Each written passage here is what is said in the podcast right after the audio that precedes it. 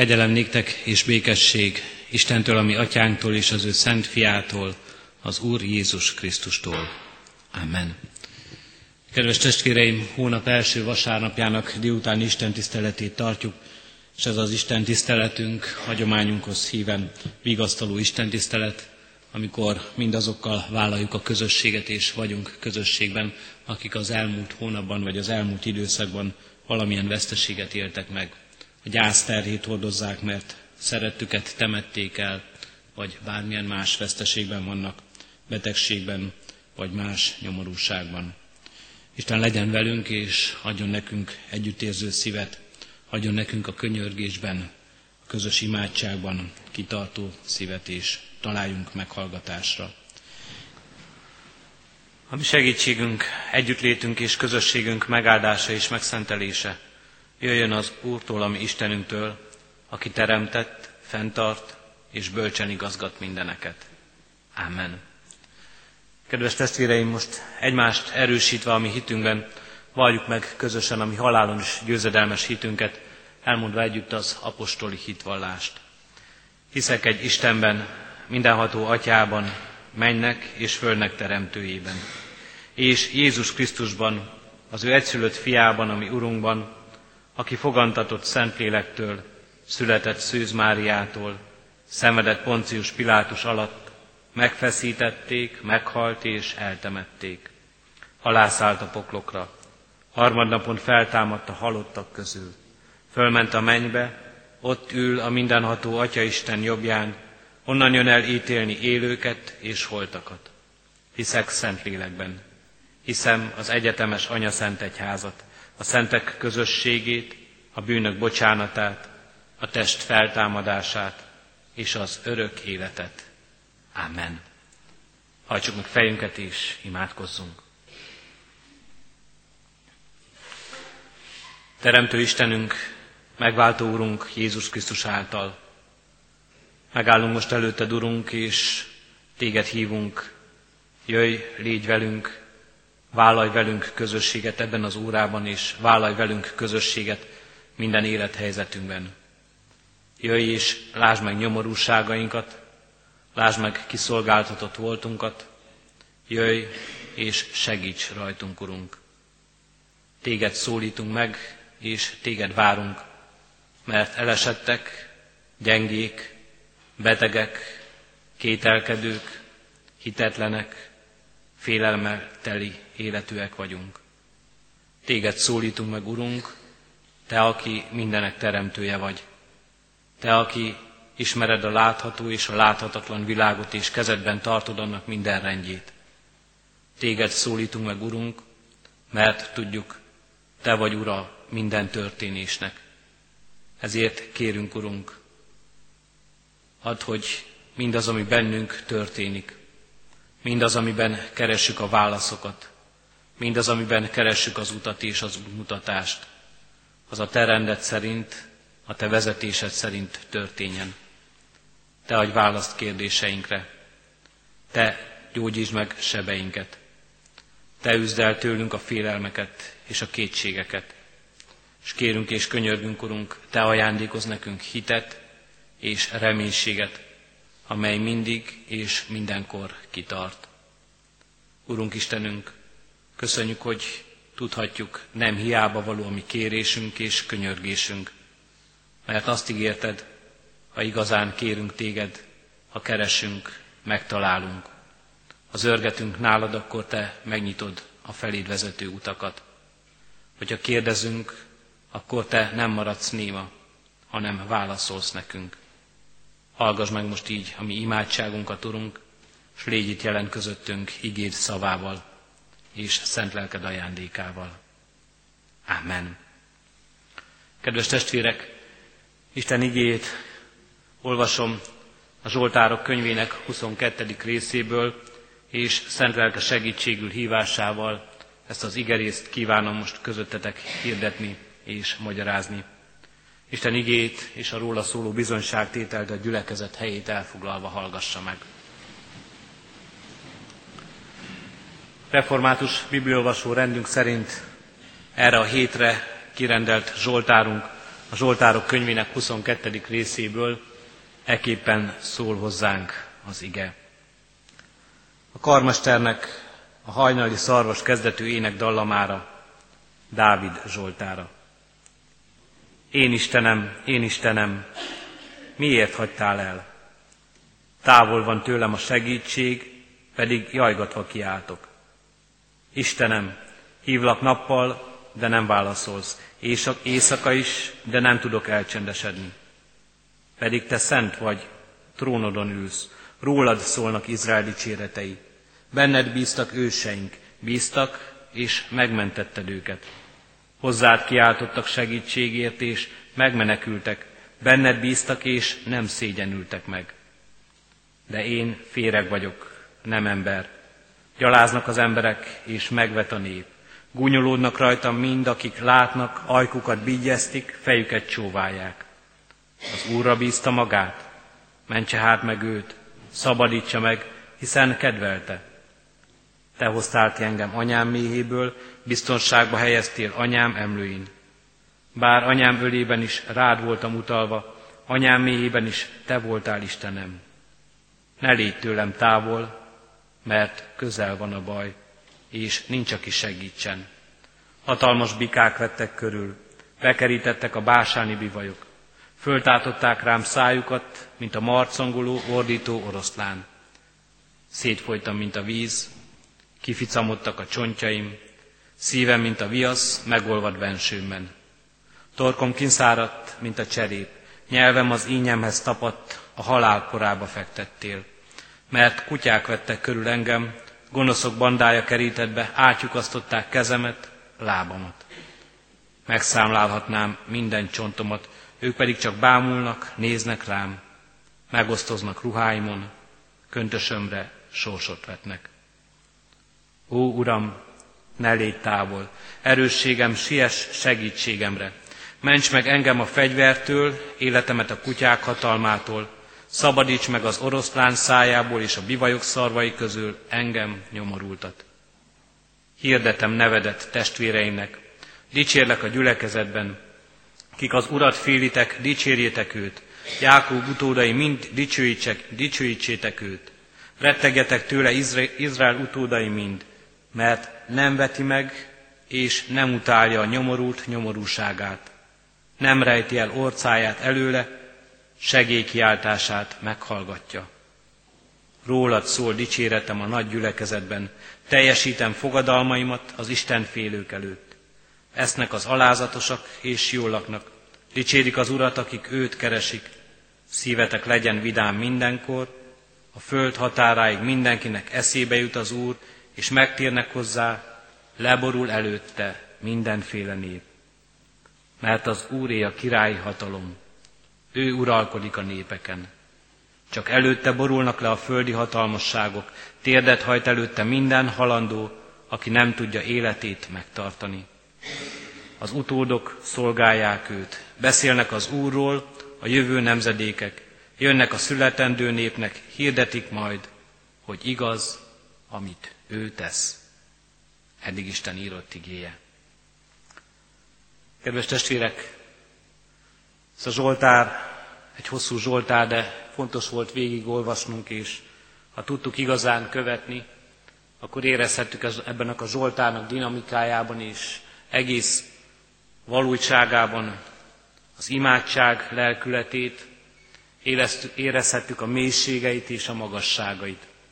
Ha nem tudtuk követni, akkor jegyezzük meg, hogy a 22. Zsoltár volt ez, és otthon próbáljuk újra elolvasni a magunk csendességében. Karmesternek a hajnali szarvas kezdetű ének dallamára, így szól a fejléce Dávid Zsoltára. Más fordítás szerint a hajnal csillag az az ének, amelyről szól, amely szóban inkább az erő és a végzet is jelen van. Ez a Zsoltár több okból nevezetes számunkra. Először is sokan úgy tartják, hogy Krisztus korában is ezt a Zsoltárt arra használták a liturgiában, hogy az esti imádság egyik alkalmaként ezt énekelték, és ezt mondták mindazok, akik készültek az éjszaka nyugovására. Nekünk keresztény embereknek, az új szövetség népének pedig a második vers miatt nagyon fontos és hangsúlyos, mert így hangzik: én Istenem, miért hagytál el? Sokan arám nyelven is tudják ezt, és idézik sokszor, hiszen Jézus szavai voltak ezek, amelyet a kereszten mondott el. A Zsoltárban egy nagyon fontos dinamikát láthatunk.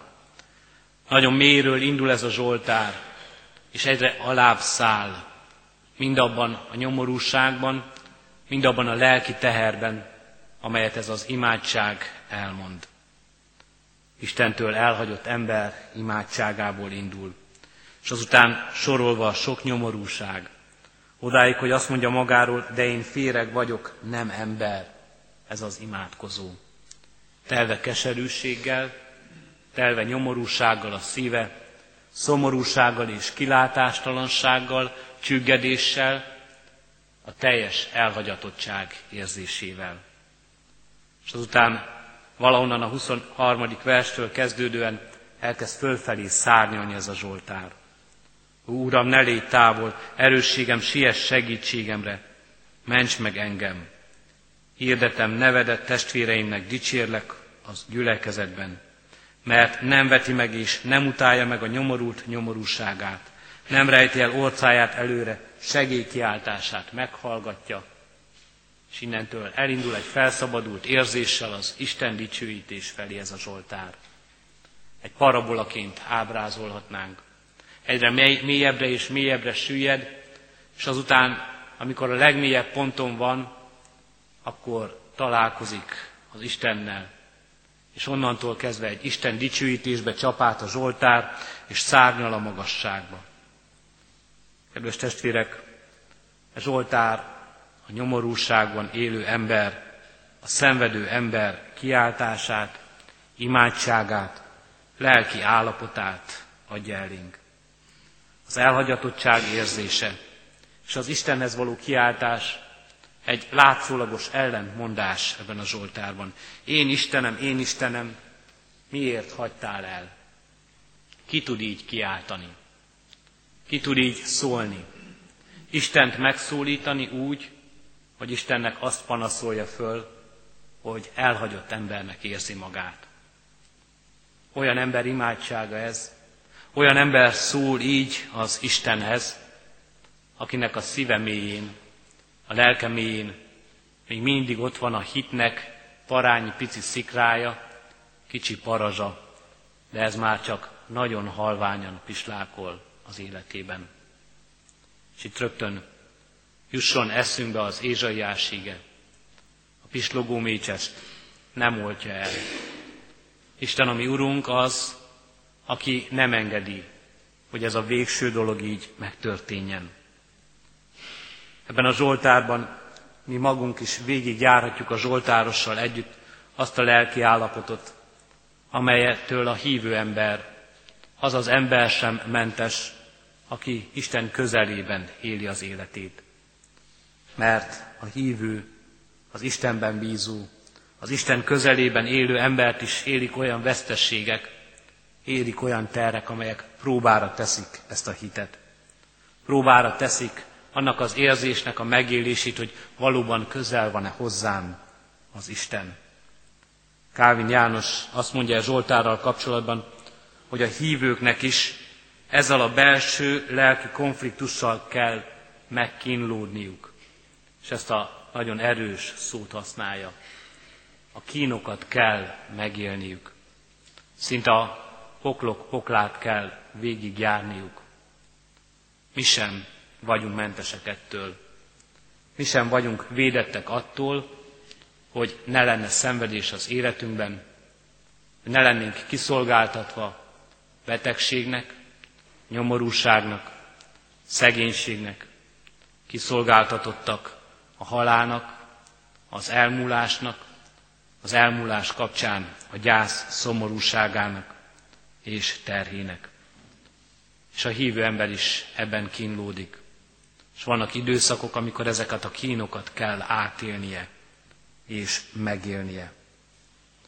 De mégis azt mondhatjuk, hogy ott lehet, és ott van bennünk az a végső soron apró és piciny kis hitmag, az, amit már talán nem is tudunk magyarázni, amiről már nem a látásban élünk, nem látjuk ennek eredményeit, nem látjuk ennek erejét az életünkben, szavakban talán már meg sem tudjuk fogalmazni, hiszen inkább csak a kérdések és a panaszok tolulnak ajkunkra, és már Isten előtt is csak kérdések sokaságát mondjuk, és Isten előtt is csak a panaszok vannak rajtunk.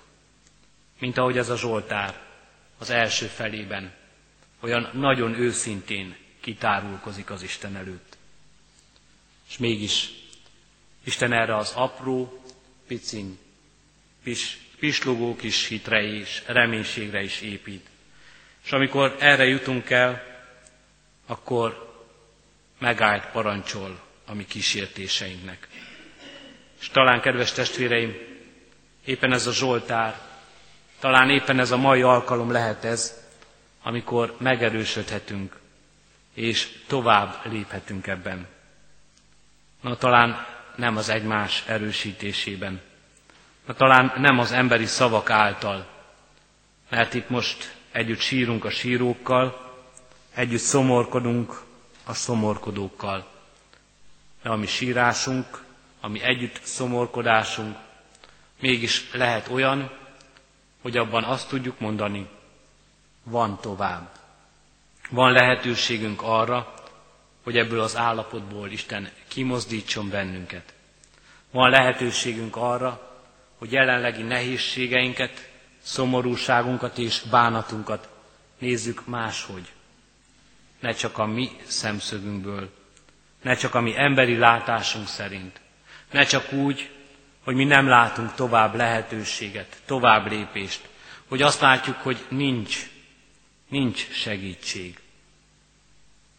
Tudjunk tovább lépni, ahogy a Zsoltáros is, amikor ráébred, hogy aki előtt megáll, akit megszólít, akivel beszél, az nem más, mint a mindenható Isten, a mindenható Úr. Nem emberi erők birtokában van ő. Nem emberi magyarázatokkal tud ő szolgálni nekünk. Nem emberi logika szerint viszi véghez ő az ő dolgait, hanem neki sokkal nagyobb a hatalma, neki sokkal nagyobb a lehetősége, mint ahogy azt mi gondolnánk. És ha vannak is időszakok az életünkben, amikor úgy érezzük, hogy elrejtőzik előttünk, hogy nem látjuk őt, nem látjuk hatalmában, nem látjuk dicsőségében és erejében megjelenni, mégis a legnagyobb mélység idején ragadjon meg minket. Ébredjen újjá bennünk ez a hit. Ébredjen újjá bennünk az a hit, hogy ez az Isten az ő szeretetével, az ő kegyelmével maga kiállt helyettünk így. Én Istenem, én Istenem, miért hagytál el engem? Hogy ezt a legvégső kiáltást nem nekünk kell elmondani. Ezt a legvégső érzést elhagyatottságban és kiszolgáltatottságban nem nekünk kell megélni. Isten az ő fiában, Jézus Krisztusban kiált így a kereszten, azért, hogy nekünk ne kelljen így kiáltanunk. Isten az ő fiában, Jézus Krisztusban hordozza el ezt a kereszten, azért, hogy ezt nekünk soha ne kelljen elhordoznunk. Hogy ne érezzük azt, hogy Isten teljesen és végérvényesen elhagyott és elfordult tőlünk. Fiában, Jézus Krisztusban eljön ebbe a világba, alányul és megragad minket a legnagyobb mélységben, a legnagyobb kiszolgáltatottságban, ott, ahol leginkább sérülhetnénk, ott erősíti bennünk a reménységet és a hitet. Onnan akar felemelni. És ott dicsőíti meg magát hatalmával és erejével. Amikor ott van szívünkben ez az érzés, én Istenem, miért hagytál el engem? Ez a panaszos kérdés, és ott van a vágy, hogy milyen jó lenne, ha nem hagyna el, milyen jó lenne, ha itt lenne mindenható erejével, milyen jó lenne, ha itt lenne vigasztalásával, milyen jó lenne, hogyha itt lenne egészen közel az életünkhöz, akkor jusson eszünkbe az a történet, amely Krisztusról szól, a megváltóról, a kereszt haláláról, és arról, hogy mindez miattunk és értünk történik meg az Isten akarata szerint, hogy velünk legyen, hogy ne legyen olyan mély élethelyzet, amelyben ne lehetne megélnünk azt, hogy társunk ő. Hogy ne legyen olyan kiszolgáltatottságunk, olyan mély a gyászunk, olyan összetöretett az életünk, amelyben nem mondhatnánk azt, velünk szenved a mi Urunk.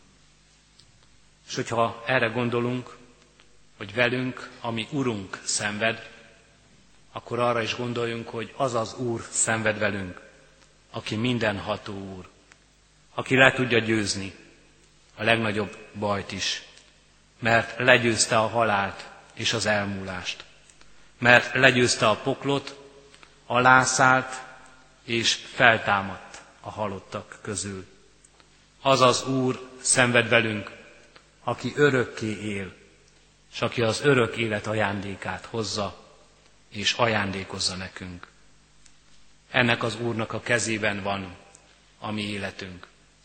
Ennek az Úrnak a kezéből jön a mi életünk. Nem csak a földi életre szólóan, a teremtettség okán, hanem az örökké való élet, a bűnbocsánat és a megváltás által. Ez adjon nekünk vigasztalást, és ez emeljen föl minket nehézségeinkben, bajainkban és veszteségeinkben. Istennek ez a közössége, és Istennek ez az egészen közel lévő jelen valósága adjon nekünk támaszt és erőt elhordozni mindezeket, hittel és reménységgel, úgy, hogy mindig, mindenkor érezzük. Nem azt kell kiáltanunk, hogy elhagyott minket az Isten, hanem azt kiálthatjuk, velünk az Isten. Amen. Testvérek, most jöjjetek és hajtsuk meg fejünket, imádkozzunk.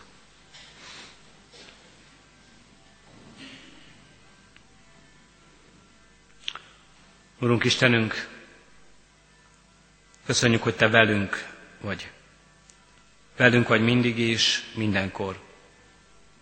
Köszönjük, Urunk, azt, hogy sokszor arra is ráébresztesz minket, hogy akkor is velünk vagy, és velünk voltál, amikor mi ezt nem tapasztaljuk, amikor ezt mi nem látjuk, amikor a mi szemünk nem tud tovább tekinteni, csak arra, ami itt körülvesz minket a földi világban, nyomorúságban, bajban és szenvedésben. Hogy akkor is szólsz hozzánk, amikor a Te szavadat túlharsogja a sok jajkiáltás, a sok szenvedés, a sok sírás. Add, Urunk, hogy fel tudjon nyílni a mi szemünk, a lelki szemeink, hogy meglássanak Téged, a szerető Urat, aki itt vagy mellettünk, aki kitárt karajaiddal vársz minket, hogy átöleld életünket. Add, Urunk, hogy a mi fülünk is megnyíljon, és meghallassuk a csendben vigasztaló szót, és meghallassuk azt a csendet, amelyel Te vársz minket, amikor hallgatod panaszainkat, amikor meghallgatod imádságainkat, amikor kiönthetjük előtted igazán lelkünket. Áldunk és magasztalunk, Urunk, hogy Te ilyen Isten vagy. Végtelen türelemmel, végtelen szeretettel vársz és hallgatsz minket, és segítésünkre sietsz. Kérünk és könyörgünk, Urunk, add, hogy most így állhassunk meg előtted egy rövid csendességre, és így tárassuk ki előtted szívünket. Hallgass meg most, kérünk, csendes imádságunkat.